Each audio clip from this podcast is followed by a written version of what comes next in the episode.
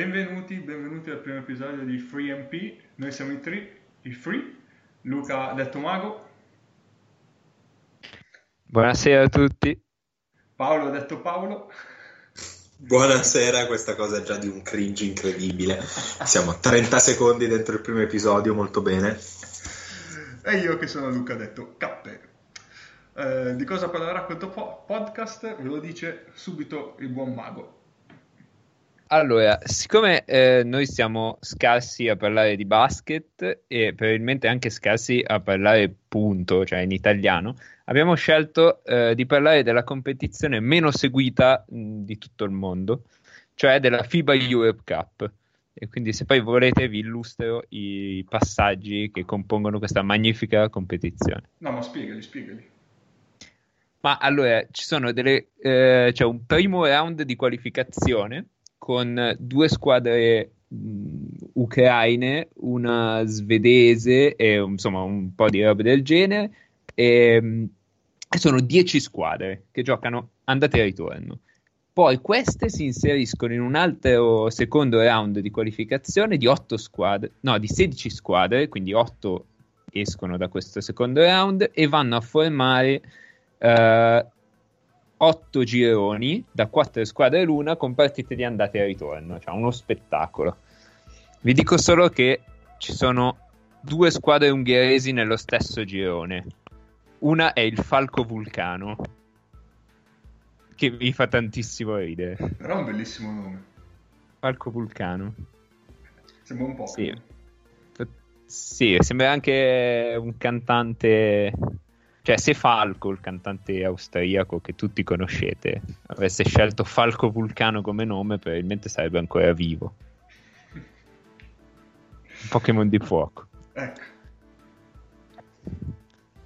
Comunque non abbiamo parlato di niente per i primi 5 minuti. No, dai, sono solo 2 minuti e 40. Ah, ok. No, dai, eh, iniziamo col primo argomento. O Paolo vuole dire qualcosa prima sul FIBA Europe Cup? Che se non seguite la FIBA Europe Cup è perché siete delle persone sterili dentro e non vi piace quello che è realmente bello della vita. Ecco che cosa ho da dire. Comunque c'è Sassari Benfica, eh? Ma già adesso? C'è... No, ci sarà Sassari Benfica nel secondo round di qualificazione. Ah, ok. Andate e ritorno. E noi la seguiremo attentamente. Il 3 ottobre e il 10 ottobre ritorno. Allora, ogni persona e più o meno del nostro numerosissimo pubblico sarà, sparo una percentuale a caso, il 99,9%, che dice di essere un fan di dodgeball palle al balzo, non può non voler vedere almeno un quarto di FIBA Europe Cup.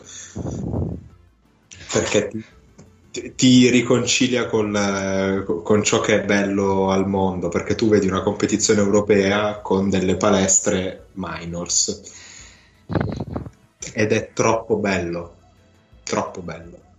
E, e sono serio, eh? sono estremamente serio, quindi guardate, guardate Sassari in FIBA Europe Cup. Non so dove. Io non so eh, se la facciano vedere questa partita. ok, però se io, do- se io, fossi in grado di dire dove poter vedere la partita di Sassari, starei facendo informazione e sarei una persona competente. Giusto, e giusto. Non giusto. di esserlo, quindi... Dai, andiamo a... Un primo sparimento. Il sì. primo sparimento del podcast. Oh. No, no, è che ancora devo capirla, devo capirla questa roba del podcasting. Mi sono mutato nel mentre stavo dicendo andiamo avanti. Oh, geniale. È un autosabotamento. sì, ma la verità è che sto sparecchiando. Volevo evitare che voi sentiste me che spignatto. Quindi... Sì, è molto interessante. Dai, iniziamo a parlare del primo argomento serio, che sarebbe le due partite della nostra nazionale, che sono state prima contro la Polonia e poi contro l'Ungheria, due partite vinte. Qualche spunto interessante l'abbiamo trovato. Chi parte? Luca, parti? Ma ok, parto io. Mm, ma fuori onda ci siamo fatti una specie di quiz eh, e ci siamo chiesti a che ritmo avessimo giocato le due partite. E io ho fregato K perché lui sperava che io sbagliassi e invece ipotizzavo che il ritmo fosse più o meno uguale perché eh, il punteggio alto di Italia-Polonia è dovuto al fatto che entrambe le squadre hanno difeso in modo rivedibile. La Polonia peggio dell'Italia, ma anche l'Italia ha difeso male. E quindi eh, praticamente noi abbiamo tirato da tre sempre liberi. Io fra le cose che mi sono scritto, perché io l'ho guardata dicendo ne parlerò e quindi mi sono scritto degli appunti. No, mi sono scritto che perfetto eh, sul 71 a 64, quindi verso la fine del terzo quarto, i punti in area delle due squadre erano 14 a 14.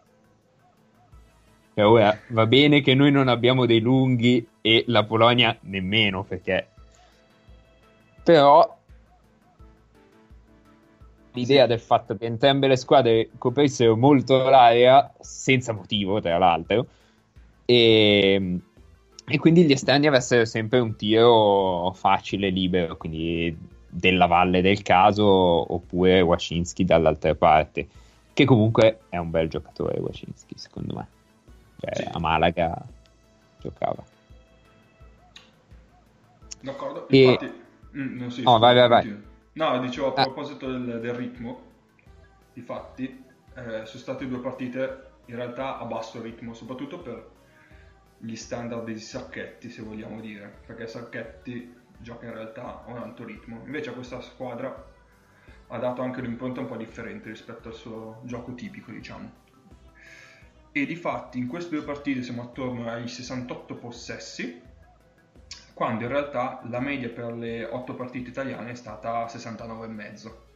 Quindi sono state due partite a basso ritmo e appunto l'alto punteggio del, di Italia-Polonia è dettato dal fatto del 18 su 28 da 3, che è stato un 64% complessivo che ha innalzato il punteggio finale, cosa che anche la Polonia aveva tirato abbastanza bene, quindi di conseguenza era salito anche il suo punteggio. Sì, l'altra cosa che, che mi sono segnato e che ho visto particolarmente è visto essere particolarmente incisiva sul punteggio, è che la Polonia eh, non sa difendere sul pick and roll. Cioè, loro cambiavano a caso, più o meno senza parlarsi, e quindi c'era sempre un uomo che doveva ruotare dal lato debole e noi avevamo in campo quasi sempre tre tiratori perché è l'unica cosa che sappiamo fare di fatto. Esatto, sì eh, cioè, questa squadra o tira oppure muore perché non ha lunghi, non ha, ha poca gente che difenda, quindi vabbè. Eh, ma del, dei problemi dell'Italia ne riparleremo. E, ehm, e quindi praticamente collassava in area sui tagli dopo il, il blocco e, e, lasciavano spazi, spazi fuori. L'altra cosa impressionante che nonostante collassassero in area abbiamo dominato a rimbalzo offensivo perché siamo andati a rimbalzo col 44% cioè 11 su 25 eppure senza avere lunghi perché vabbè abbiamo Melli e, e Brooks però. Cioè, Brooks è un ottimo rimbalzista offensivo perché vedevo i dati di K tra l'altro. Automarchetta. Esatto automarchetta. E fra le ali con almeno 16 minuti giocati nella scorsa Eurolega, Brooks è quarto su 48, mi pare, una quarantina di, di ali eleggibili, diciamo. E questo fa capire un po' l'idea di quello sì. che potrebbe essere Brooks. Sì, c'è anche da dire il fatto che comunque rimbalzo d'attacco è più il territorio delle ali, cioè è molto più semplice trovare una squadra leggerina o con lunghi leggeri ma atletici e comunque Melli si muove, Brooks si muove De Lungo mm-hmm.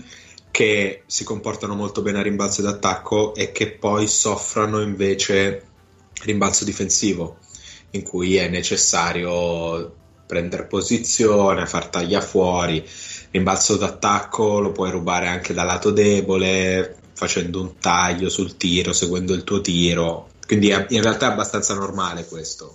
che noi come squadra siamo una squadra buona a rimbalzo d'attacco. Assolutamente.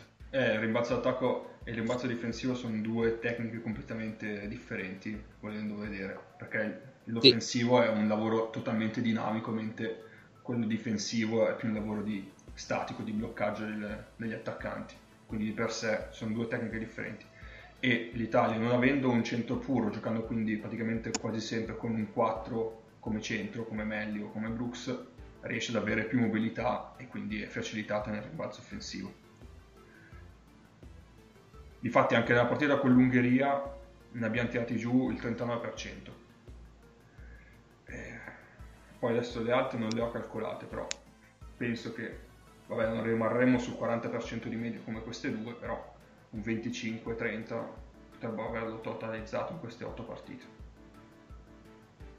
Per, per, i non malati mentali all'ascolto, parlando di percentuali di, di, rimbalzi si intende diciamo, un valore al netto delle occasioni di rimbalzo, quindi appunto come diceva Cappe, 39% di rimbalzi in attacco significa che su sostanzialmente fatti 100 gli errori al tiro e quindi le occasioni di rimbalzi in attacco, l'Italia ne ha prese 39. L'idea della percentuale di rimbalzi è questa ed è un dato importante, questo per i nostri amici ascoltatori, detto in questa maniera perché permette di dare una misura al netto di quanto male si possa tirare.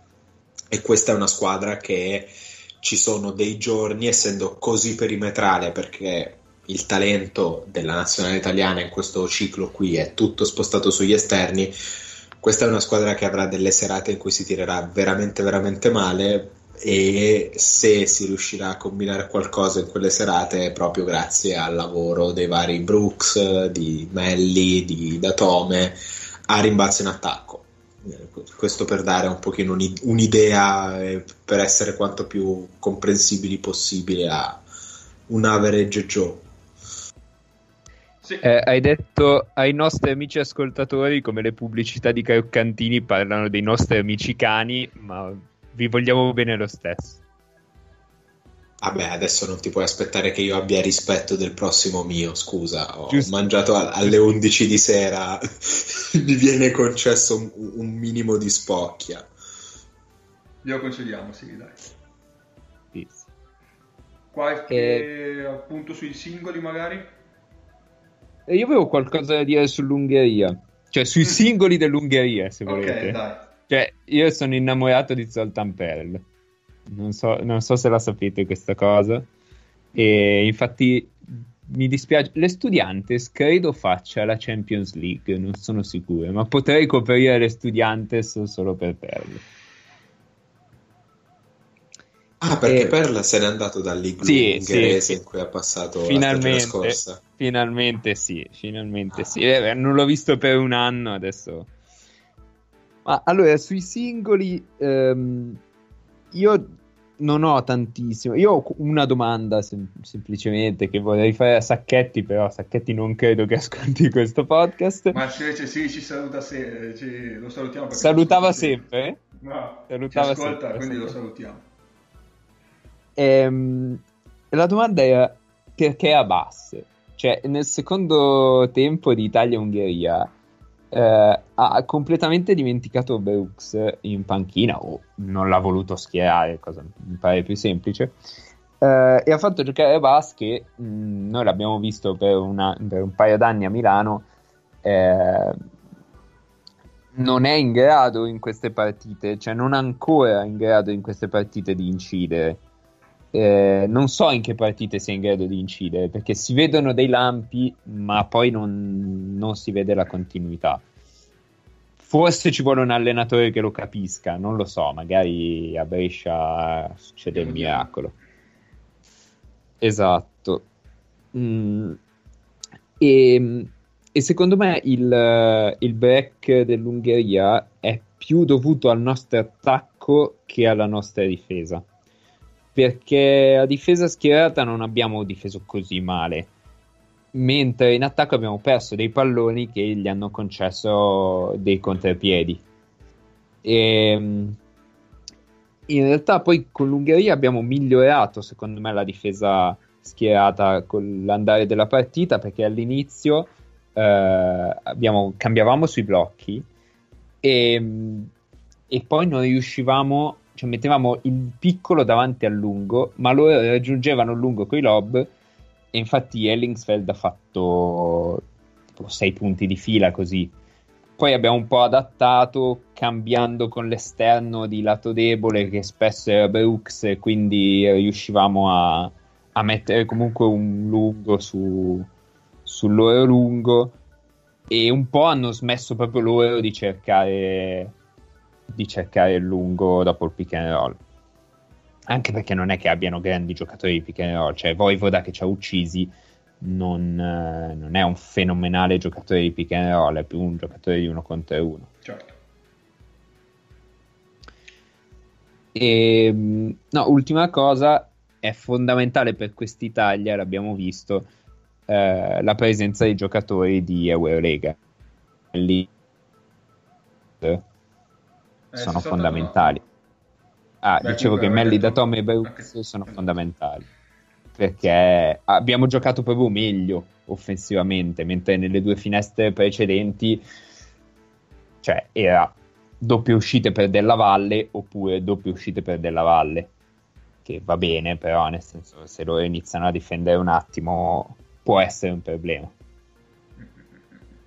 Sì. E soprattutto Della Valle è diventato un giocatore di Eurolega e quindi non c'è più No, aspetta, quello. ti sei robotizzato. e soprattutto Della Valle è diventato un giocatore di Eurolega e quindi non c'è nemmeno lui. Sì, sì, sì, sì, giusto. Sì, no, comunque sono d'accordo sul fatto di... Vabbè, cioè, essere d'accordo sul fatto di Melli da Tom che deve essere imprescindibile. Infatti anche quando c'è stato il terzo fallo di Melli, poi abbiamo... è lì che sono nati un po' i problemi perché è uscito lui, la coperta è diventata proprio corta e abbiamo iniziato ad avere un po' di problemi. Anche in fase d'attacco, perché vabbè, alla fine l'attacco si regge sulle palle in post eh, su Melli da Tome che poi smazzano un po' il gioco rispetto a come la difesa reagisce quindi... Sì, chiaro che con B-Liga è tutta un'altra cosa. Beh, certo, cioè, hai, hai, più rim sul pick and roll, ma eh, se, se, ti coprono quello, basta. Cioè, B-Liga, poverino, ci mette tutta la voglia del mondo, però eh, con la palla fra le mani fa un po' di fatica in più di Melli, diciamo. Assolutamente. Ma poi era bello perché vedere questi tre, eh, questi tre da Tome, Melli e, e Brooks giocare assieme, la eh, precisione nel, nel, trovare il momento giusto per tagliare, per prendere la palla.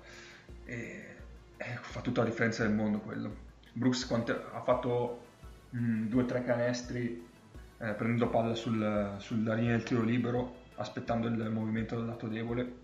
E il tempismo fa tutta la differenza del mondo in questo gioco. Tra l'altro è una cosa su Brooks che non c'entra niente, però siccome mi ha stupito la volevo dire eh, nella scorsa Eurolega Brooks tira, tirava una volta, virgola 7 da 3 a partita. Cioè io pensavo molto di più. Col 40%, ma pensavo molto di più. Infatti sono andato a cercarlo sempre sul sito di Cappe, che noi siamo sponsorizzati da HStat. E, e niente, ho scoperto questa cosa, basta. Adesso però lo spieghi che in realtà siamo sponsorizzati da HStat, è una roba vera perché Spreaker non viene gratis e noi dobbiamo ancora dei soldi a capo. è vero, è vero. Sempre, sempre, di vile denaro si parla. Eh. Mi era venuto in mente, ma non volevo farvi fare la figura dei, dei barboni, però vabbè, l'avete fatta voi e, e niente. Pace all'anima vostra. Ma ci sarà modo per rimettere in sesto i punti. Eh, questa è una minaccia, però. Magari con delle rate che mi permettano, che ne so, di darti i soldi che ti devo dare in 82 anni.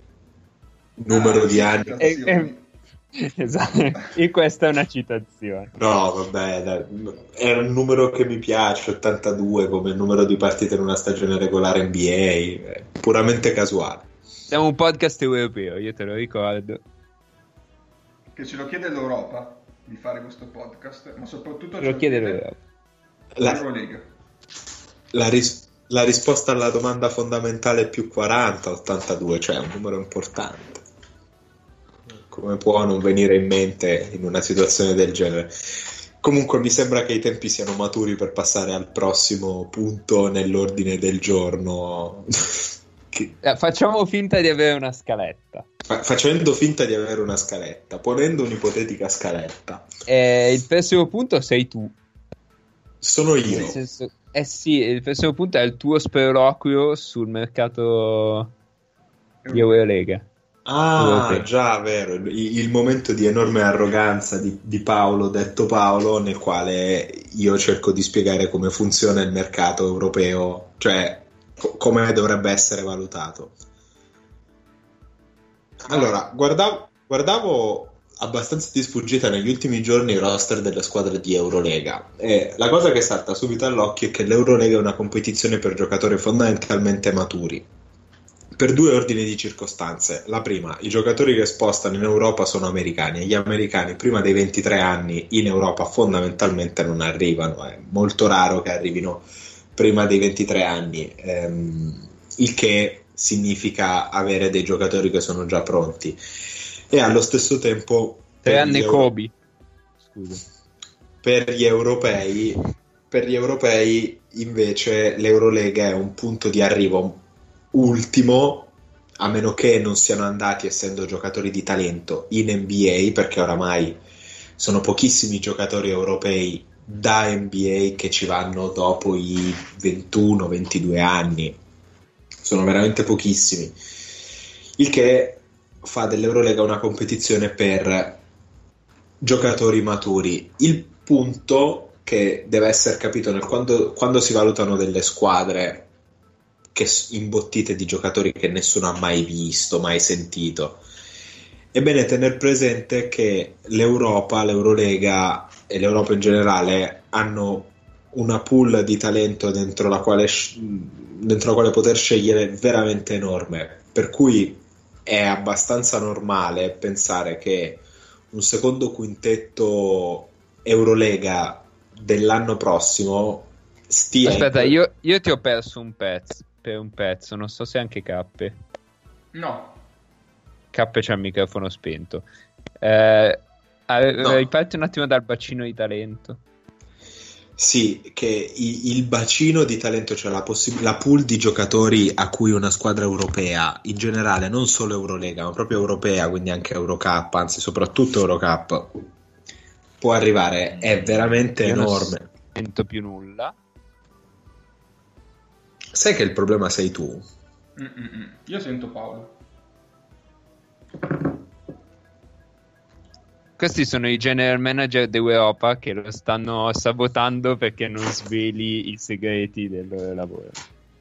Beh, il segre- allora, il segreto è molto semplice.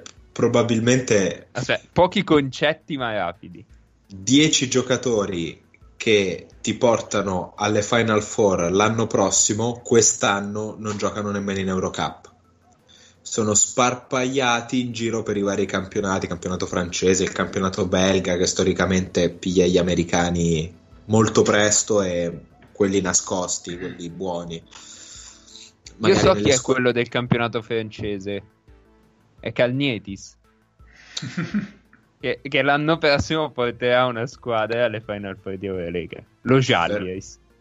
Però ecco, è abbastanza, è abbastanza normale la Tyrese Rice, facciamo l'esempio di Tyrese Rice. Tyrese Rice l'anno del Maccabi diventa l'MVP delle, eh, delle Final Four con il Maccabi che vince. L'anno prima era disperso, mi pare, in Repubblica Ceca, è possibile? Mi pare mm, fosse sì, Repubblica Ceca. ricordo una cosa del genere.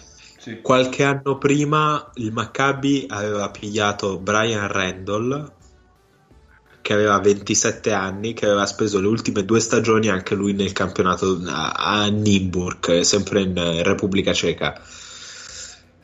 Bisogna capire che la scommessa in Europa de- deve essere vista come provo questo giocatore che funziona in un campionato al- che io magari non rispetto come general manager, ma che funziona molto bene lì e penso possa funzionare anche da un'altra parte, anche in un altro campionato europeo di base le squadre che rischiano sono le squadre che hanno pochi soldi, perché per poter competere con i budget enormi che ci sono in Europa, perché in Eurolega ci sono dei budget che non, non, so, non hanno senso, che portano a costruzioni di roster che non sono replicabili dagli altri, cioè detto banalmente roster in cui c'è due di tutto, e, ehm, prendendosi del rischio rischio con giocatori particolari. Quest'anno la squadra rischiosa, più rischiosa di tutte in Eurolega è il Budoknost.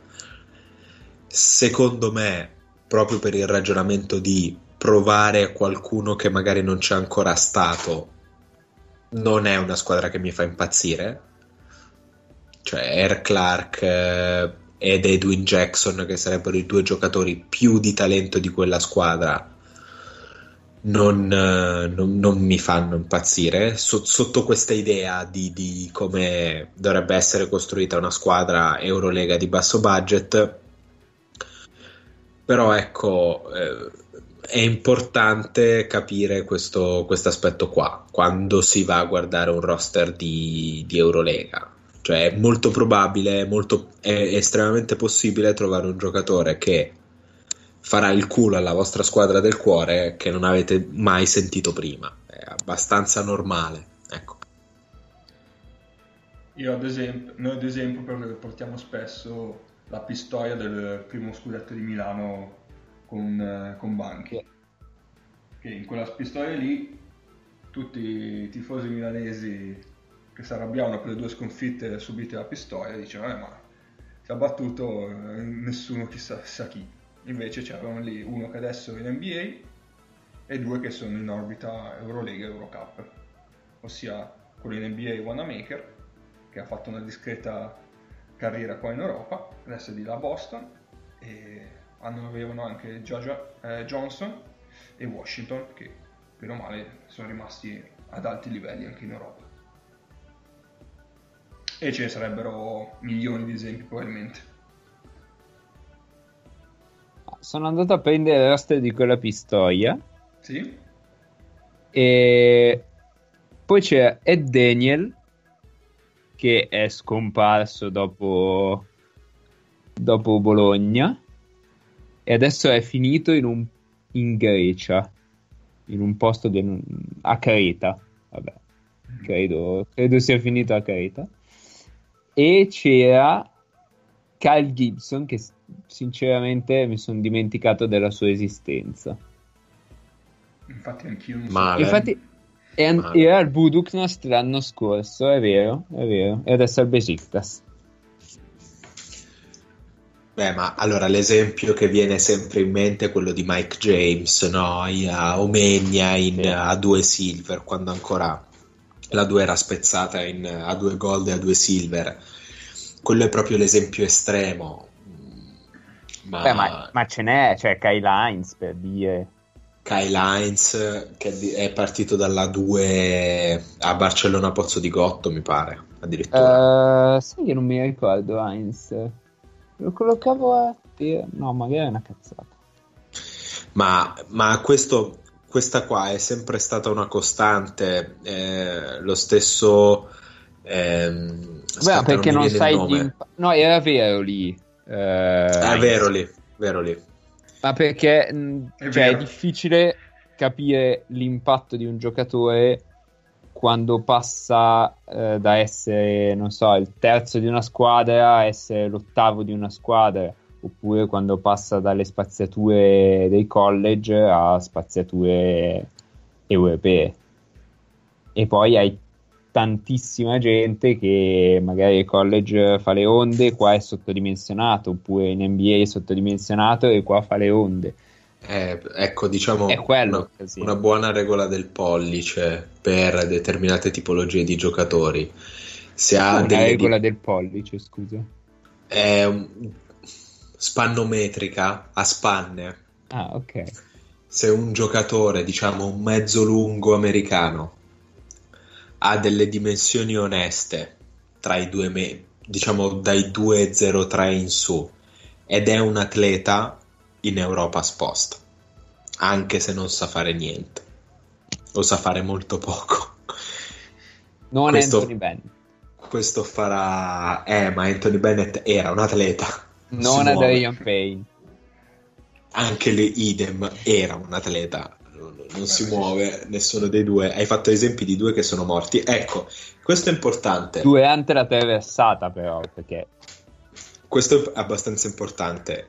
L- le scommesse fisiche no è un po' cinico da dire, ma c'è talmente tanto ricambio di talento in Europa tra quelli che sviluppiamo noi, perché comunque in Europa magari l'Italia non è esattamente il posto migliore in cui fare questo ragionamento, ma è in crescita il basket nel mondo in generale. C'è talmente tanto ricircolo di talento con americani che continuano ad arrivare nonostante adesso ci sia questa D-League enorme a 30 squadre che assorbe tantissimo talento e lo porta via alle squadre di fascia medio-bassa europea.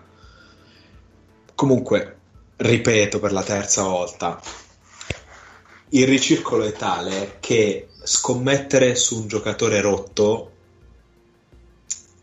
è, è da pensare bene, soprattutto se il giocatore che si è rotto è, era un grande atleta e qui ogni riferimento a Patrick Young è puramente casuale. A Sean James. A Sean James, sono, questi sono degli ottimi giocatori europei, però è chiaro che nulla togliere a loro se il loro problema è fisico per squadre che vorrebbero avere un altro profilo non vale la pena scommettere su di loro po' cinico, però è così. Beh, purtroppo abbiamo avuto le prove davanti agli occhi. Esatto, volevo dire che i nostri riferimenti a, all'Olimpia o a zone vicine all'Olimpia non sono casuali, nel senso che tutti e tre più o meno seguiamo, tifiamo Olimpia, ma ne parleremo il meno possibile per la nostra salute mentale.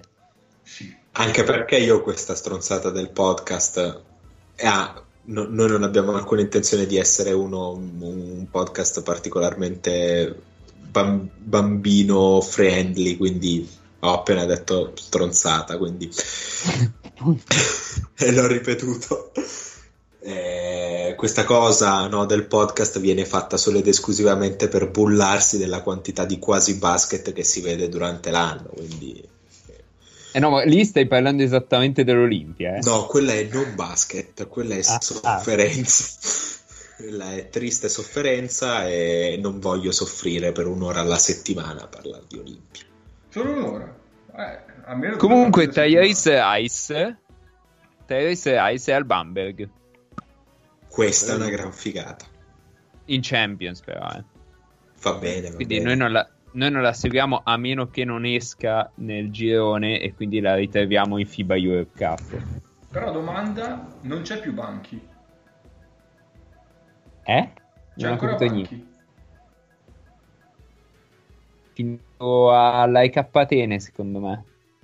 Sì, sì. sì. Beh, Bamberg, Bamberg è da guardare per vedere la seconda stagione in un contesto un pochino più funzionale di Kulboka da professionista eh, che... Ma c'è Fulbo, cane Bumble, davvero? Eh sì, eh sì. Ah, me l'ero perso. Arnold. Sto, sto guardando adesso il roster e... È Bagazzis l'allenatore. Mm. Cioè, l'allenatore della Lettonia.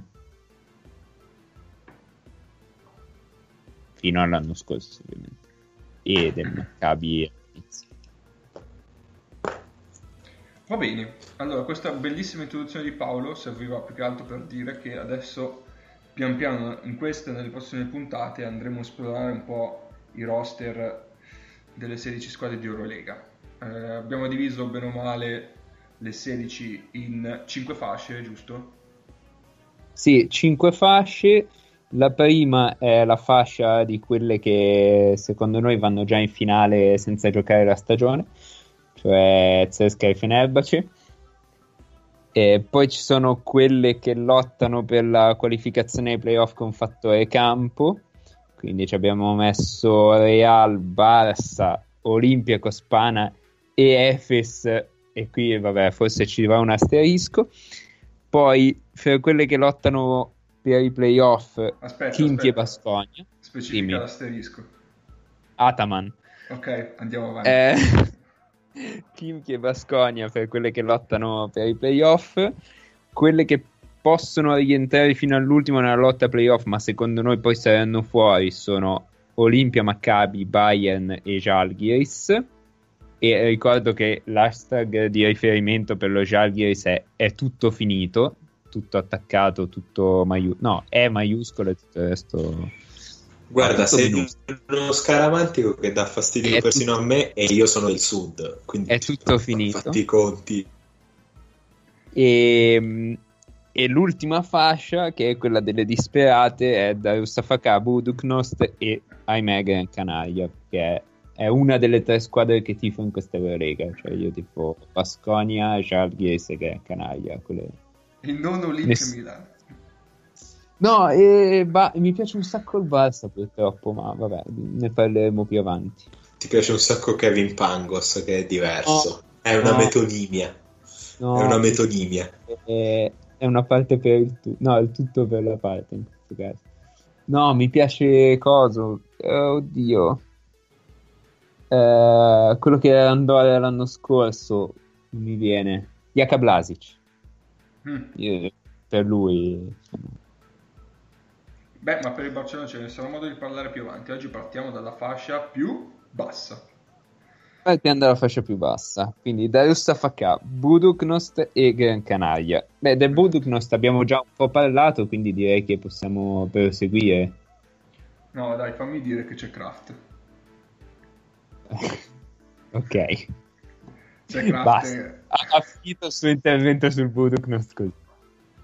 No, Allora, il Budoknost, oltre, oltre a, a, a Kraft, a, Cody Clark, che è un giocatore abbastanza interessante, eh, fatta tanta di league in orbita NBA, ha i suoi spunti molto interessanti. Eh, Ah, c'è uno dei miei preferiti. beh, Nemanja Gordic, No? Nicola Ivanovic. Nicola Ivanovic, sì. Perché eh, era in quella Capo d'Orlando cos'era l'anno scorso? Cioè, non, non l'anno, la stagione scorsa, quella prima. Mhm, sì. A, a quella della metà stagione Sì. di Fittipaldo, eccetera, eccetera.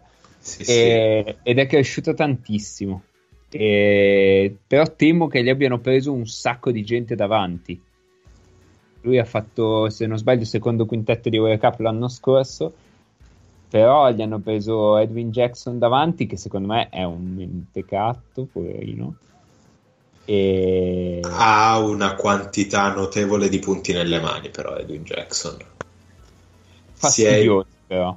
Sia Edwin Jackson che Clark hanno veramente tantissimi punti nelle mani. Clark è un giocatore perimetrale, poi tra l'essere perimetrale e far canestro e l'essere perimetrale punto si fonda sostanzialmente la, la stagione del Budoknost. Se le cose vanno malissimo, gli stranieri del Budoknost vengono silurati fortissimo e vanno col, col loro core che gli ha permesso l'anno scorso di vincere la Baliga e di giocare l'Eurolega. Se i loro stranieri funzionano e si trova un buon equilibrio, questa è una squadra talentuosamente messa peggio di altre, ma comunque profonda, comunque costruita per avere una rotazione profonda come l'Eurolega ti impone e fastidiosa, veramente fastidiosa. Sì. Da vedere o da affrontare? Secondo me anche da vedere. Poi Da vedere, Ma mm, più da affrontare. ah, eh sì, Cioè, sotto, so- sotto il fastidioso comunque nelle 16 di Eurolega non vai. La partita facile non, non c'è, non, non no, esiste. non c'è comunque. No, no, quello certo. Cioè, tranne la trasferta a Milano, ma per le altre. Quella è facile, quella è facile soprattutto per il dopo partita. non è un brutto posto in cui venire a giocare a Milano da quel Ah, punto ok. di vista. E, Ehm, e quindi, però io non capisco a questo punto Kraft, cioè perché hai Gordic, hai Jackson che tiene tanto la palla nelle mani, Mm. hai Ivanovic che comunque è uno che tiene la palla nelle mani, cioè Kraft mi sembra uno che dovrebbe guidare un attacco, invece qua lo vedo come, non so, terzo portatore di palla. Eh, Difende, 15 difende. però è piccolo. Però è Però piccolo è, come- eh, sì, però è grosso, veramente grosso Kraft. Quindi, eh, non lo so, però, cioè, capito, 15 minuti di craft mi sembra... Cioè, mi sembra un Guarda. giocatore che o gliene dai 26-27 e gli affidi la squadra, oppure non ha grande senso. È più piccolo. Kraft è più piccolo del giocatore che sto per citare, che sarebbe Vassili Mizic. Però Mizic l'anno scorso difensivamente faceva il. stava su quello che portava la palla e poi giocava da Io- tre. Aspetta, aspetta, non ho capito niente. Mizic, cioè Kraft può essere una versione molto povera e un 6-7 cm più bassa di Mizic. Eh, ok. Devi anche fare i conti con quello che è il budget di sta squadra, perché alla fine sempre di denaro si parla. Sì, no, ma infatti dicevo, per quel budget vai a prendere, non so, piuttosto uno che, che tira e basta, cioè... Perché mi sembra un investimento senza grande senso. Poi magari, Sì, magari gira. sì, però ti dà un livello di, di- di- Eh, ma gli altri gli lasci la palla Tostaggine. nelle mani. L'importante è che difenda Ma infatti. e che conduca alla transizione. Resto. Ma È comunque un giocatore solido. Sai quello che ti può dare. Poi magari lo trova un senso durante la stagione. Ok, ammetto di essere in minoranza. Cioè, a me piace, eh, Craft, No, sia beh, chiaro. certo. È proprio quello il ragionamento. No, comunque io sarei, cioè, sono curioso di vederlo al varco sul, a livello Eurolega, comunque. Quindi sono Sì. contento che abbia questa opportunità.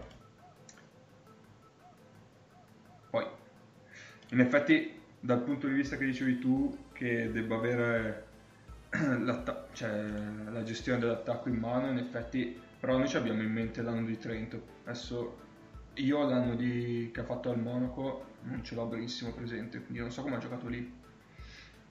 Se ha fatto comunque l'anno come a Trento, poi aveva la palla in mano 30 minuti. Sì, sì, anch'io parlo principalmente per Trento perché eh, non avendo, non essendo speaker di un podcast eh, di Eu- Europa, Eurolega, Eurocup, non ho seguito il Monaco.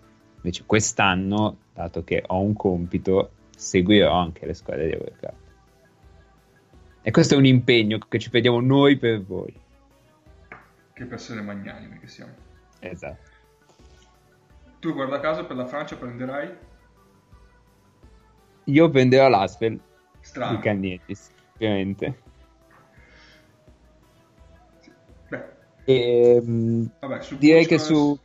Eh, sì, vabbè. Ripeti un attimo. Sul volley abbiamo finito. ok. La squadra di Il Podgorica. Podgorica. Cioè, Possiamo eh, possiamo- al... Andiamo in Spagna? Io direi andiamo in Spagna, andiamo in Spagna. Oh, Allora, posso? Vai. vai. Oh. Perché Gran Canaria io l'anno scorso me la sono vista un po' per motivi di affetto, diciamo, e quindi un pochino di più la conosco. Eh, allora, prima di tutto mi dispiace che sia andato via Michael perché aveva un po' trovato la sua dimensione ed era quello che gli toglieva un- le castagne dal fuoco nei momenti decisivi. Eh, ad esempio, nella famosa, famosa solo per me probabilmente, gara 3 di, mh, di quarti di finale di ASB, era quella decisiva, diciamo, per andare a, in Eurolega. Eh, Michel ha fatto praticamente li ha portati lui si è caricato la squadra sulle spalle e li ha trascinati lui durante nel finale di partita quindi se ne va un punto di riferimento importante e mh, mm, rimane Olive come, lo, di, come lo, lo, chiamano i commentatori spagnoli che esordisce in Eurolega a 40 anni. Quindi è una cosa che mi piacerà un casino vedere. E arriva tale Anna da Mursia che non so chi sia che però dovrebbe essere il play titolare. Se voi sapete qualcosa di più di Clevin Anna. Io, io lo, pre- lo, prendo come un no, ok. Poi diciamo che rimane eh, il pacchetto lunghi più o meno che abbiamo visto l'anno scorso, quindi un lungo che a me piace tantissimo come Valvin, eh, che non so perché Ups non riporta nei, come centro titolare, mette Paseknix, Paseknix, vabbè mi ucciderà quest'uomo, eh, però secondo me gioca di più Balbi, nel senso che è lungo, difende bene il ferro e gioca bene il pick and roll eh, da, da, bloccante, quindi lui e Fischer secondo me sono la coppia titolare. Fischer se la gioca un po' Luke Fischer, non Dor Fischer, di cui ho perso le tracce ormai. Dor Fischer. Dopo quell'anno... Um, a Kazan con eh, Langford e ne ho totalmente perse le tracce. Sì, Poi forse abbiamo scoperto... Di quell'anno, noi, di quell'anno, in cui noi lo davamo per un ex giocatore e quando venne qui a Milano ci esatto. diverse le chiappe. Quell'anno. Abbiamo scoperto che giocava in, eh, in Giappone, vero Cappe? Sì, sì, in Giappone. Era lui, eh, ok. Uh, poi quindi rimane Bites che è un 4. Però se citiamo, io ve lo dico, se citiamo un'altra volta il Giappone dovrò raccontarvi la triste e felice storia di Jeremy Tyler, quindi occhio a citare il Giappone. Ma ne avremo modo. Sì, sì, ne avremo modo. Io ti sento sempre un po' robotizzato, eh. Eh, ti sento Asimov 2340, ma vabbè. Sono, sono, sono, i general manager dell'Eurolega che sono già messi sulle mie tracce vabbè, non ho capito assolutamente niente. Comunque, eh, per restare a noi, eh, rimane Bytes, che è uno dei punti di riferimento della squadra, nel senso che è un 4 eh, sottodimensionato, però che apre il campo e quindi è fondamentale per loro. E arriva Tilly, che a me non fa impazzire, anzi, cioè, non, secondo me tira e basta, però fa quel lavoro lì e a loro serve e io credo che il punto di riferimento offensivo sia a questo punto Marcus Ericsson, che è un giocatore che a me piace tantissimo in quanto scandinavo, ma anche in quanto giocatore che fa più o meno tutto quello che c'è da fare in attacco e difende. Quindi tira, gioca pick and roll, attacca dal palleggio, fa un po'. E non saprei eh, invece l'impatto di DJ Strawberry. Cioè, non so se è ancora vivo eh, dopo le stagioni al Besiktas e non so che impatto possa avere. Più o meno direi che è questo, nel senso che in ala piccola o comunque come terzo esterno ci sarà sempre un tiratore che può essere Baseta che ha esperienza internazionale o Pauli però più o meno portano la stessa cosa, tirano e difendono. Se voi avete idee su Strawberry, io le accetto perché non, non ho idea di cosa possa portare questa squadra. È un esterno che difende, piazzato, tira. Piazzato. Cioè, sono che... tutti uguali questi. Eh, ma sono tutti uguali maniera, in una maniera che ha un senso. Eh, ma uno che attacchi dal palleggio ci vuole. Cioè, secondo me eh, gli manca so. quello che è quello che l'anno scorso faceva Michele. Io non so se eh, ah, Anna. Anna, Anna è, è Anna Sì, Tra l'altro è palindromo, eh. Esatto. sì, sì. Se se vi interessa, i giocatori di basket con nomi palindromi. E sarebbe lui il... eh, Idealmente. quel- Idealmente sì, è quel tipo di giocatore, è una guardia sottodimensionata che attacca dal palleggio, come ce n'è un plotone in D-League, tutte molto interessanti. Lui è, una- è uno di esperienza che in Europa è anche stato. Lui mi pare sia anche stato in Italia, a Caserta, credo. Mm, no, No, No, no, s- lo quello era un altro, quel- quello era un altro, Anna. Ehm... Oh, quindi cioè, ci affidiamo a un giocatore che non ha mai giocato a questo livello. Eh, sì, però come dicevo prima non è che sia un grande problema. Lanci un dado, se esce un numero basso, vabbè, fa niente. Eh Eh, ma Se non sei- ho capito perché no gran- Michel. Se sei Gran Canaria, fa niente. Quello non lo so.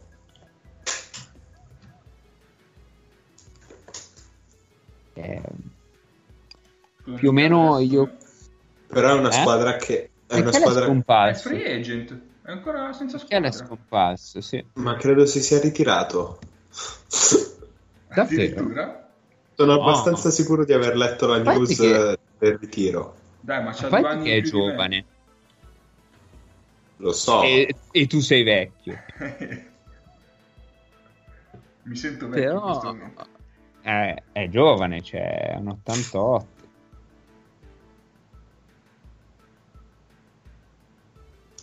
Va bene, ci siamo? Beh, sì, direi che Luca ha coperto abbastanza bene. Allora, è, Abbastanza? è il tuo turno, è il tuo turno sul Darussafaka. Cappe. Il Darussa. Io non posso nemmeno usare nomi propri perché sparo nel mucchio. Rispondiamo entrambi. Darussa praticamente ha cambiato tutto, se non quasi, rispetto alla passata stagione. Nonché ha perso il suo eh, principale, anzi due principali eh, tasselli, ovvero Blatt che è andato all'Olympiakos e Wilbekin che è andato al Maccabi. Dopodiché ha perso anche Johnson, eh, quello di Pistoia che abbiamo parlato prima, Cummings e San Ross. Praticamente ha perso il quintetto base l'anno scorso che l'ha portato a... Hai, hai- hai presente le cose che hanno permesso al Darussafaka di vincere l'Eurocup? Esatto, sono Ci sono più. tutte. Le Eurocappe, potremmo chiamarlo, scusate. Eh, ti piace questo soprannome? Strangolati da solo. Già sono l'autore della tua cheat sulla tua bio di Twitter. Poi. St- strangolati Sì, da solo. Voglio, voglio confermare questa cosa. Se vedete cheat sulla mia bio di Twitter è perché l'ha detta lui prima, il mago. So- sono grandi traguardi nella vita. Eh, Intanto ho scoperto che la Juventus fa i cappellini e anche gli i cuscini per il collo. No, perché sto andando a cercare cosa ha fatto Michael nella sua vita recente e c'è sono, e sono esatto. No, ce l'ho anche da qualche... No, mi sa che non ce l'ho. Però grigi sono tristi. Scusate, potete proseguire. Beh, eh, possiamo... allora, il Darussa Bacallora ha perso praticamente tutto il quintetto base che l'ha, fa- l'ha fatto vincere contro il Locomotive la, sorca- la scorsa Eurocup. Ha aggiunto Ray McCallum, che l'anno scorso era a Malaga. Eh, non ho un bellissimo Aspetta, il ricordo- McCallum quello ex Spurs? Mm, Ray McCallum. Sì. sì, Sì, sì, sì, sì. Ok. Ah, perché son- si chiamano tutti uguali questi diavolo di McCallum. Ma non è il fratello di... No, no, no. No, è un altro. Quello è Eric Esatto. con la K. eh, capito. Fate qualcosa. Cioè, è un nome talmente strano che non è che possono avercelo tutti. Vabbè. Mi, mi.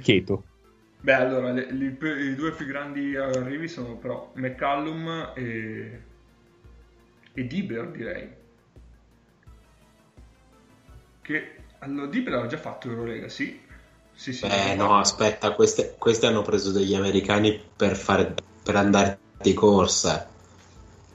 Perché tra, tra, tra Evans e, e Merkel Brown, questi praticamente sugli esterni si vanno per mangiarsi il ferro. Mm, sì. Poi c'è, c'è, anche Eric, che è uno Eric dei pochi che è rimasto. Il, il, problema è tutto il resto perché. È sparito Paolo. Eh sì, anch'io non lo sento più. Il problema è tutto il resto, anche la sua connessione. No, no. Soprattutto sono, la sua connessione. Mi sono di nuovo mutato per sbaglio nel muovere il mouse. Dovremmo eh, indagarla questa qualità, eh. È la prima, è la prima, dai. È, è, la prima e poi con il mio incredibile carisma mi, mi si perdona tutto. So che il pubblico vorrà bene tutti e due ti vogliono bene. Sì, sì, anche per questo bot d'arroganza incredibile. Ma fa niente. No, dico, sono molto molto atletici. Cioè, hanno preso una, degli stranieri estremamente atletici. Sono lunghi, sono lunghi, eh, non tanto nel, nel, numero degli effettivi nel roster, che vabbè, sono così tanti per, perché poi sì, devono farci anche il campionato con sto roster e hanno bisogno dei turchi per, esatto. per il campionato. Eh, gli stranieri sono molto atletici, non ho assolutamente idea di quanto possa essere lo spazio in campo perché McCallum non è un tiratore, non è un tiratore dal palleggio soprattutto è un giocatore che, che attacca il pick and roll in maniera aggressiva, ma non è un tiratore dal palleggio. E, ehm, se aspetti, se si aspetta solo ed esclusivamente l'uscita dai blocchi di, di Dibler, esatto, si fanno. Beh, uno ce l'ha di tiratore. Sì, si fa, fai discrete due partite e dopo, però, che cosa fai? Gli altri lo sanno. Sì, beh, il solito discorso delle... Cioè, stiamo comunque parlando delle, fase, delle squadre in ultima fascia, no? giustamente. Sì, sì. Però a livello di atletismo, se si fa una gara, cioè una, se si imposta una partita di, di, di fisicità, di corsa e di atletismo, con questi rischi di pagare. Assolutamente. Però secondo me c'è un problema di fondo nel costruire una squadra così in Eurolega. È che tu giochi una volta ogni tre giorni. E, e questo sul, sul, lungo periodo mette in crisi le squadre più, più atletiche, diciamo, e senza grandi soluzioni a difesa schierata. Perché poi, vabbè, nei playoff puoi impostare il ritmo che vuoi, puoi correre, puoi... perché tanto giochi sempre contro la stessa squadra, quindi se corri tu, corrono anche loro e vi stancate tutti e due. Ma in una stagione di Eurolega impostarla per correre è rischioso da questo punto di vista, secondo me. Sono, sono d'accordo. Sì. Però eh, c'è una logica dietro alla costruzione di questa, di questa squadra. Questo ha senso. Sì, il punto è che poi abbiamo un'incognita che non conosciamo assolutamente, che è l'allenatore.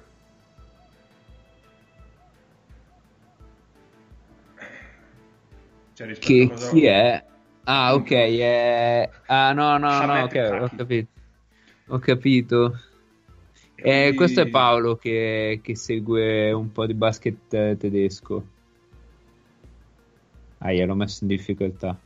Sì, in questo momento sono abbastanza in difficoltà. Ex, ex Alba Berlino. Ok, ok. Cioè la, l'anno scorso è all'Alba. Mm-hmm. Quindi io non ho idea di come sviluppi lui le squadre. Quindi in realtà già un potenziale fisico enorme. Allora, diciamo che lui ha preso cioè, in McCallum ha la versione molto molto migliore del giocatore che aveva l'anno scorso all'Alba Berlino che è Peyton Siva. Oddio. Vivo. Certo. L'avevo rimosso. Lui l'anno scorso aveva Peyton Siva all'Alba Berlino. McCallum fa le stesse cose di Peyton Siva, solo che è più grosso e più forte. Di base. Quindi, qu- cioè, questo vi posso dire. Ecco. Rispetto, alla- rispetto all'Alba dell'anno scorso, però, è molto più atletico cioè, questo roster. L'Alba era una squadra abbastanza, abbastanza tranquilla, compassata, ma perché dipendeva tantissimo da Kicanovic, che è stato primo quintetto dell'Eurocup l'anno scorso, che era un lungo Ma tecnico. Ah, solo io lo sento malissimo. Sì.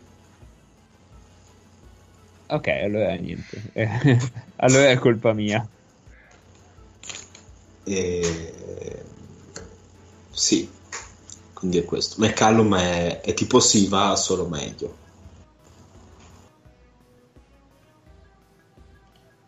E Ok. che altro aggiungere? E niente. Direi che, che comunque hai perso hai perso Wilbekin e questo, e questo non può non influenzare tutto. Cioè, perché non è che hai sostituito un giocatore con uno un po' meno forte. Cioè, hai perso uno dei primi, boh, probabilmente 10 giocatori d'Europa l'anno scorso, anche se ha giocato in, eh, in, Cup. Però c'è da dire che non hai perso solo Wilbeck, hai perso praticamente tutto. Quindi, Sì, sì, ok, costruisci di nuovo Eh, da, da zero, chiaro. Peraltro, per il discorso di prima, Wilbekin va al Darusafaka due anni fa, dopo Sì. una stagione un pezzettino in Australia, a seguito di quattro anni a Florida, al college, in cui come prospetto professionistico se lo cagava soltanto Lorenzo Neri in arte il bro perché è un tifoso di Florida anche perché pesava la metà a Florida Wilbekin Ah, pensavo ci avessi da dire sul Bro. No, invece ok. ma va, Eh, va. c'avevi su Will. No, no, No, no. Si capisce. Cioè, Wilbekin adesso pesa il doppio rispetto a Wilbekin a ok, Florida ok, ok. beh, comunque è un quintetto, a livello di quintetto interessante. Sarà anche ostica da affrontare questa. Eh, bisogna vedere come, come si mettono insieme. Assolutamente. So- eh, torniamo al discorso iniziale di Paolo. però- Torniamo, sì. Beh, fondamentalmente... eh, No, il le- discorso qua è diverso, è che noi stiamo facendo questa chiacchierata sperando di, di far divertire le persone, noi sicuramente ci stiamo divertendo, ma non abbiamo visto un cazzo di partita di questi, quindi è un pochino complicato avere qualcosa di tangibile di cui parlare. Eh, io non ho sentito niente, ma riderò come se avessi sentito. Cioè, Eh, no, dicevo il che podcast. Fonda- eh? No, niente. No, la prima parte, almeno il primo episodio. Boh, vabbè, e io, io lo riascolterò. Vi riascolterò più avanti, domani mattina, come mi Salutiamo auguro il mago che ci saluta tutti sempre. voi. Esatto. Partecipo da lontano. Eh, no, dicevo, de- delle due squadre, cioè delle quattro squadre eh, salite in, in Eurolega quest'anno, due hanno scelto la, la filosofia bomba atomica e ricostruiamo e Mhm. due hanno scelto integriamo pochissimi pezzi. Cioè il Bayern ha integrato poco e Gran Canaria ha integrato poco. Sono proprio due cose completamente diverse. Sì. E mh, nel frattempo io vi dovevo Michel. Sì? Allora, ho, scop- ho scoperto che ha giocato le prime sei di qualificazione ehm, ai mondiali con Israele. Ha tipo 25 di media, 25 minuti di media, sì, punti un'altra volta. E, ehm, e poi però è stato panchinato nella settima contro la Georgia e neanche convocato contro la Germania l'altro giorno. Quindi ha, ha fatto tutta la prima fase e basta. Quindi non lo so, però è stato almeno era nella selezione, poi non so se ne uscirà in qualche modo. Chi vivrà, vivrà, vedrà. Ed è uno dei, degli ancora svincolati, cioè free agent, svincolati come volete, che secondo me è un argomento abbastanza interessante perché ci sono qua e là dei giocatori che, che non hanno una squadra e, e boh, potrebbero anche spostare, tipo Westerman. Anche lui desaparecidos. Eh sì, anche lui. Non, uh, non credo che abbia ancora trovato un contratto. Eh sì, e ringraziamo il crociato di Westerman per questo. Ma Vabbè, ma tanto un... non si muoveva neanche prima. Sì, ma questa è una delle mie sliding door preferite. Perché se Westerman non, non, non si fosse triturato il ginocchio quando era ancora al Partizan, noi non avremmo avuto subito sì, il signore onnipotente Bogdan Bogdanovic che usurpò Westerman. Ah, noi siamo il Partizan? No, noi siamo il mondo. Il mondo intero. Ah, ok, ok, ok. Scusa, abbiamo la possibilità di vedere in tempo reale la carriera di Bogdan Bogdanovic evolvere e la partenza è lì.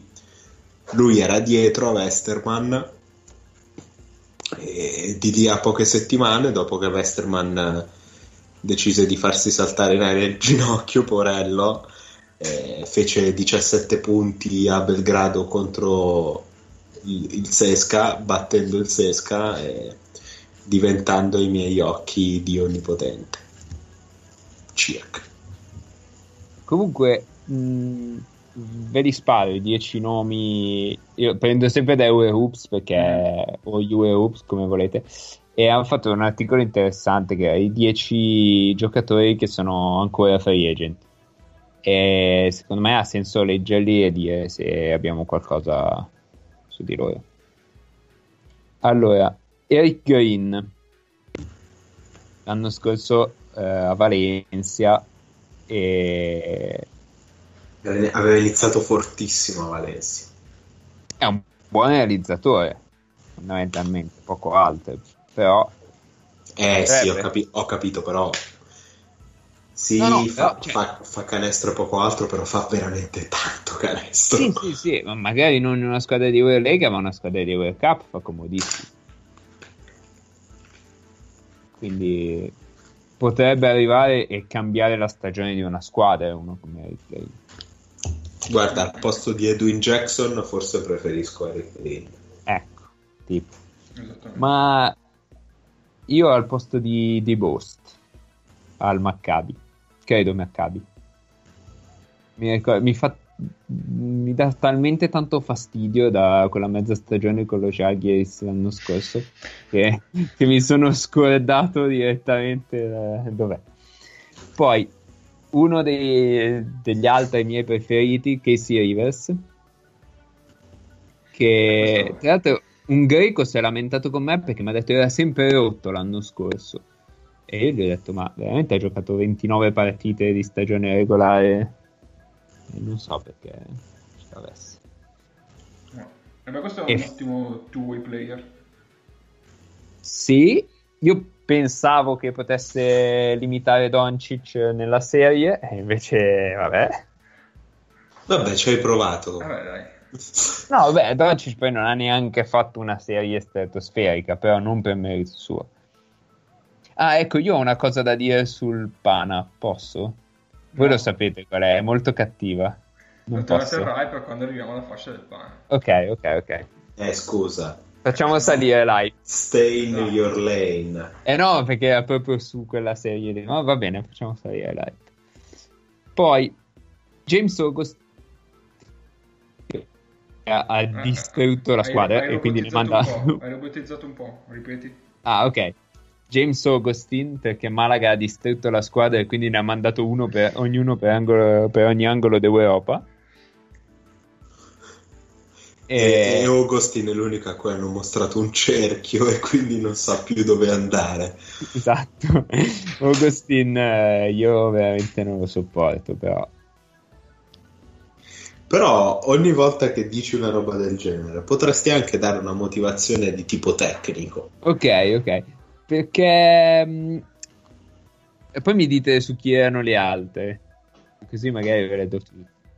Quella su Bost non la do neanche perché basta aver guardato mezza partita dello Jalgis. Cioè, è stato più utile Beno Udoi alla stagione dello Jalgis che di Bost, quindi vabbè. No, Augustin... Eh, ma perché fa mezza cosa? Cioè, si allarga e prende quel tiretto dai 4 metri in angolo, no? Che è quello che fa anche così. eh, però, però dietro è totalmente inutile. Augustin, non così. Eh, eh, ma, fa contenimento, ma, fa contenimento ed è 2-10. Ma anch'io lo faccio contenimento, però. Ma tu non sei 2-10. Eh, ho capito, però. Cioè, capito. Scusate, mm. però aggiunge 6.7 rimbalzi a partita. Eh, però se tu me lo dici con questa arroganza io mi trovo costretto a dirci che mi pulisco il culo. Scusa. eh vabbè. E fino ai sedicenni ce li siamo giocati. Vabbè. Però è mezzanotte, quindi la fascia oraria è... Dovete ascol- il, podcast, il podcast lo dovete ascoltare all'orario giusto. Esatto, all'orario a cui l'abbiamo registrato. Ma infatti, esatto. giustamente, non sei più in fascia protetta perché il prossimo della lista è... Sonny Wims. Oddio santo. Sonny Wims parlandone da vivo perché io non credo che sia... Cioè, no, No, dai, ragazzi. Allora. Ed è stata una delle aggiunte fuori dal, di testa dell'Efes dell'anno scorso, che eh, ha preso do... Tony Douglas do... e Sonny Wims quando aveva bisogno di un 4, maledizione, perché c'era solo Motum. E, e, poi giocava con Stimaz e Dunston insieme con delle spazzature orribili. Con Stimaz che doveva fare quello. No, ma se me la passi al gomito tiro, eh. Cioè. Orribile. Stimaz che giustamente è stato cestinato, ma ci arriveremo più avanti. Sorvoliamo Sonny Wims e arriviamo a Rakim eh? Sanders. Oh, è l'uomo pigna. Io ho sempre Spiega chiamato l'uomo pigna. Ma perché ha la forma di una pigna, ha la testa di una pigna, cioè nel senso tira, oppure decide che attacca, attacca indipendentemente da quello che c'è in mezzo per lui e il canestro, e tiene in mano la palla come se fosse una pigna. Quindi questa è la motivazione dell'uomo pigna. E vabbè, l'anno scorso è stato sempre, sempre rotto. O, oppure tribunato direttamente. Quindi... È fragilino, ragazzo. Eh?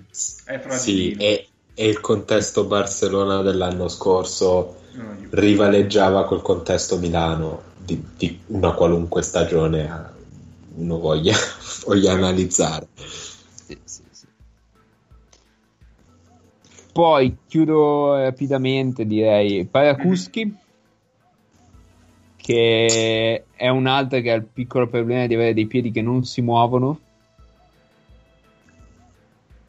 Sì. E quindi sarà preso da Avellino nel 2021 e farà il Fesen eh, la mia la mia predizione poi Westerman di cui abbiamo parlato e Hollis Thompson. Beh è lui interessante secondo me. Eh, l'anno scorso malino eh però. Mm-mm. In un contesto in cui comunque lui ha senso. Eh, perché sì. l'Olympiacos è una squadra che ai propri diciamo esterni grossi chiede la roba che fa Hollis Thompson tirare e difendere sì. lui come dimensioni c'è è un giocatore moderatamente atletico. Eh, ha fatto un po', un po' fatica ad adattarsi comunque a una pallacanestro abbastanza strutturata. Sì. Strutturata e complicata di esecuzione come quella che viene giocata dall'Olympiakos. Assolutamente d'accordo. quello- eh, Ma cioè, ha le potenzialità per essere uno che può incidere in Europa. Cioè, Sì, lui è- un'altra possibilità. Vorrei Lui è, è quello che lo, lo becchi, lo metti nel contesto giusto e ti sembra un crack. Perché poi alla fine, se, se ci fate caso, Hollis Thompson messo di fianco ai tre europei è grosso tanto. È grosso grosso. Eh, ma tipo, ve la sparo lì. Jalgiris come contesto giusto? Sì, Con anche un quintetto Ulanovas Thompson come, sì, come coppia di ali? una cosa di quel tipo sì. Mi ispira. Cioè, poi Mi ispira. Non, ce, non ce li abbiamo, eh. Perché lo Zalgiris, lo Zalgiris comunque è una squadra di, di regole, non è una squadra di esecuzione. Ci sono No, delle infatti, regole, cioè, giochi molto nel, nel ritmo, nel flow e quindi...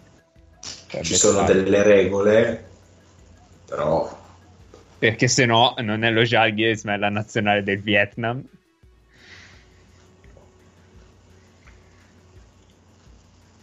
Vi sento che sorridete lassù. no, no. Ma non no, volete io, darmi la soddisfazione.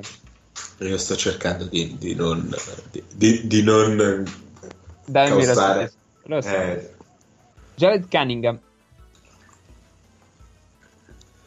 allora, doveva essere l'uomo con i punti nelle mani l'anno scorso per il Bayern, che in realtà fa fatica a trovare questo giocatore qua. L'unico anno in cui ce l'hanno fatta era il primo anno di Eurocup in cui era Jedovic, questo giocatore. Mm, sì. E non lo trovano. L'anno scorso doveva essere Cunningham, che è un realizzatore, è stato un realizzatore in, in D-League spaventoso. E poi lui è lungo come misure, no? Cioè come Lui-. Lui è abbastanza lungo, sì, è un atleta. Di, di- di base c'è che è un atleta ed è uno che tira da fuori, la mette abbastanza, ecco, abbastanza ondivago. Mm, ce ne sono veramente tanti uguali, veramente tanti uguali, eh. Tipo, E- secondo di super realizzatori americani, quello ottimo l'aveva preso il Basconia due anni fa e poi non ha funzionato, che era Jordan McRae. Mm, sì. Tra, tra Jared Cunningham e Jordan McRae, prendo McRae tutta la vita perché difende un pochino meglio, tira un pochino meglio, attacca dal palleggio un pochino peggio, ma non me ne frega niente. Che fine ha fatto? Eh, non lo so. Cina, c'è stata di- si è messa la Cina nel mezzo, mi pare. È lunga la Cina, eh, quando si mettono in mezzo. Soprattutto se devi contare tutto quanto il milioncino che loro ti danno. Certo. Eh, Free agent. Ma ha giocato una partita al Basconia? Non ne ricordavo Sì. di più. No. All'inizio È stato veramente poco. Oh, qualcuno di più. E vabbè, l'ultimo, secondo me, secondo me hanno preso la cantonata. Patrick Young, ma ne abbiamo Ah, già no. parlato. Niente Cina. Comunque, Niente Cina. eh, l- il pezzo su Patrick Young in- inizia con Remember Him. Ecco, Se- secondo me potremmo togliere il punto interrogativo e ce lo ricordiamo nei nostri cuori e ci guarda da lassù perché io non credo Allora. che lo vedremo. Il Patrick Young eh, deambulante ti dimostra quanto anche ai massimi livelli europei fare due cose a un'intensità atletica e fisica fuori di testa in Europa spostino da morire. Soprattutto se sei un lungo, però. Soprattutto se sei un lungo, sì. perché se sei un esterno la duttilità è diciamo il tratto distintivo, il tratto che Eh, ti fa fare la differenza. Però se sei un lungo che fa due cose a un livello fisico d'eccellenza, sposti, ma sposti tanto.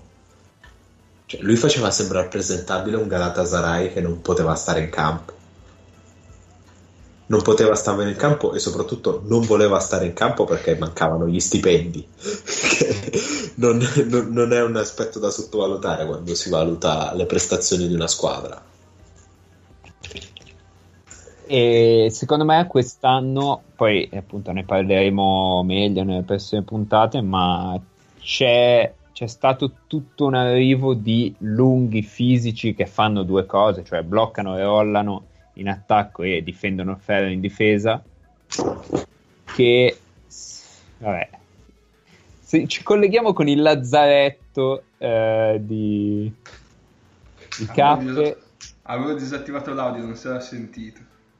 Ah, l'ho sentito solo io nelle mie orecchie. Cappè, riuscito. io mi sono mutato da solo due volte, però penso senza dare troppo fastidio sono riuscito a mangiare un'insalata e bere due litri d'acqua. Eh, ho, ho silenziato la registrazione, scusatemi. Eh, ah. Eh, vabbè. però mi hai cacciato dei germi fino a qua.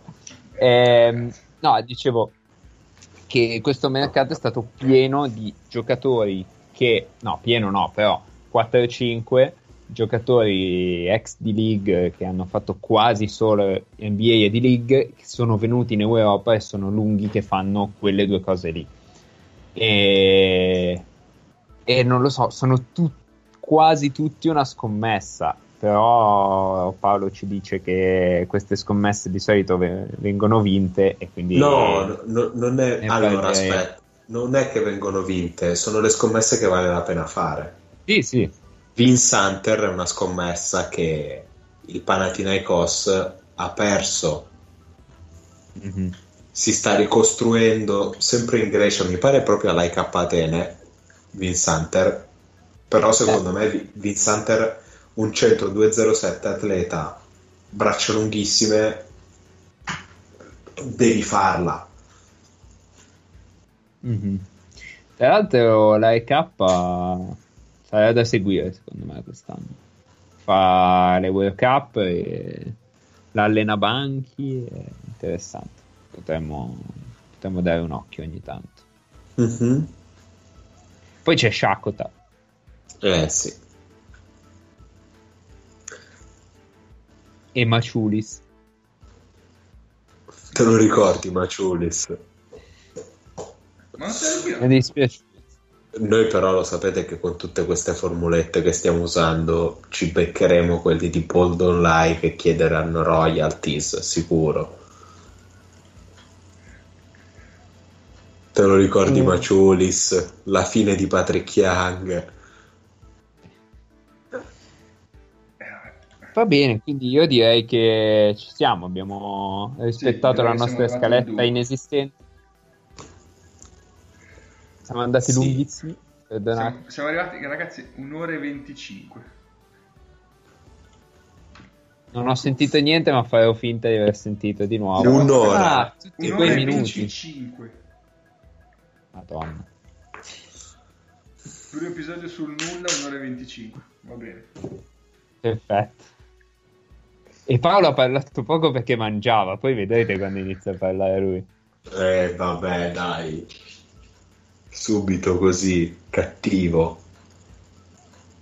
Va bene, quindi direi che possiamo salutare tutti e tre i nostri ascoltatori, perché saranno diventati tre adesso. Ma sì, dai. Siamo ottimisti sul numero. Va bene. E io però non ho sentito nulla di nuovo. Eh però che palle. Scusa. Io sento tutto, i problemi ce li hai tu. Cioè, ma voi due vi sentite e io sento voi robotizzati, ma perché? Eh, cioè, c'è la connessione che non va bene. Ma no!